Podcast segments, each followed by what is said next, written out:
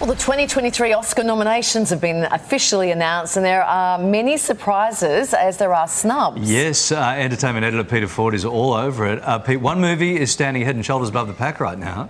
Yeah, this is the movie with the rather long and unusual title of Everything, Everywhere, All the Time. And that's got a total of 11 nominations. Wow. A really interesting, quirky movie uh, with lots of great actors in it, including Jamie Lee Curtis, who has b- been nominated for Best Supporting Actress. And boy, has she got Hollywood running through her veins with, with her parents. And Michelle Yeoh also, this is her movie and she's nominated as Best Actress. Now, if indeed she does go on to win, she will be the first Asian actress ever to win in the Best Actress category at the Oscars. So that would be historic. And there have been some brilliant Asian actors through the years who didn't get the right breaks. People like Anna May Wong and Nancy Kwan and Michelle Yeoh could be the one to do it. She's actually filming uh, Madame Morrible at the moment in Wicked. So the list in the category of Best Actress is a really impressive one. Um, and of course, we have to say that our Cate there is uh, there at the top of the list there for Tar. Now, of course, only last week she said, I don't want awards we shouldn't be having award shows. But there she is nominated, and presumably she will be there to collect. The other name that might jump out you there, you see Andrea Riseborough. You think, who's that? I've never heard of her. Well, she's an English actress. She's been around for many years.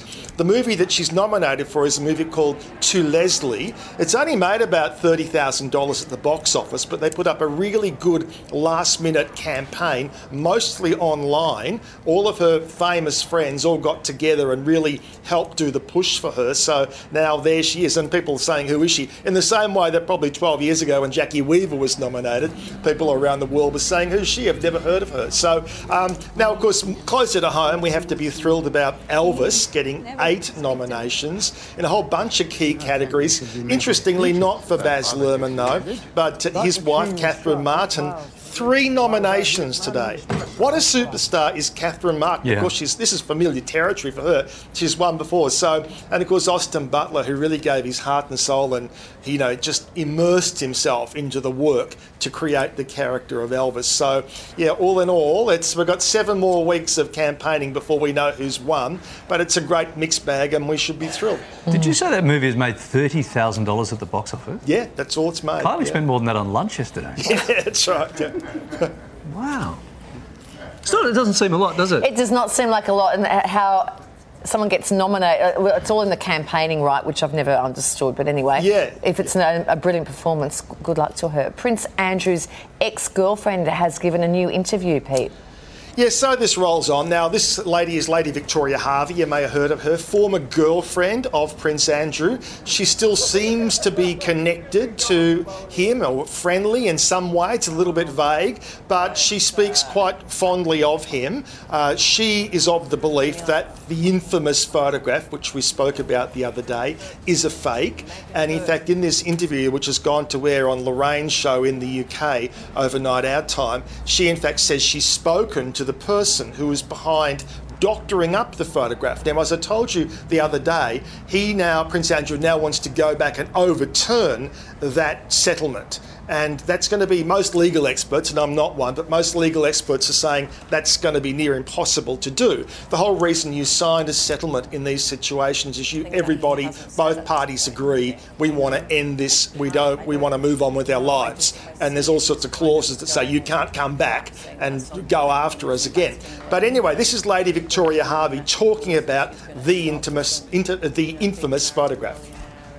contact with the person who I believe is the real person that took the pictures at Kennington Street, and um, he's told me exactly like how it was done, and that um, you know he was involved in actually doing the Photoshop.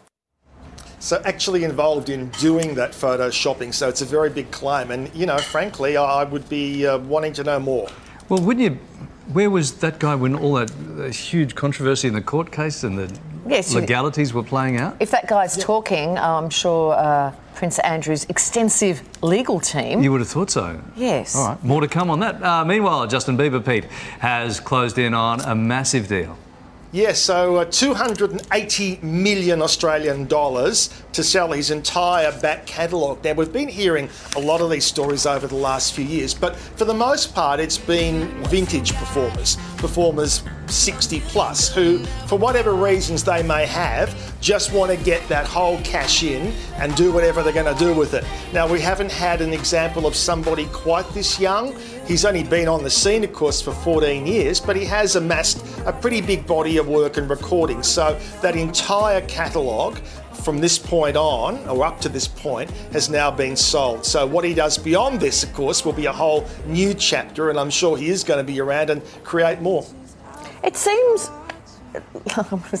doesn't seem like a lot of money, does it? I mean, it's a lot of money, but I would have thought he would have been worth more than that, Pete. Yeah, well, some of the other ones I've heard about have been 300 million plus, Yeah. but there have been performers like Bob Dylan who've got, you know, 60 years in the vault. Sure. This is obviously Okay. a lot shorter. Yeah, well, it's more than that stupid movie made at the box office, so I guess that's a bonus. Thanks, Pete. Back with you soon.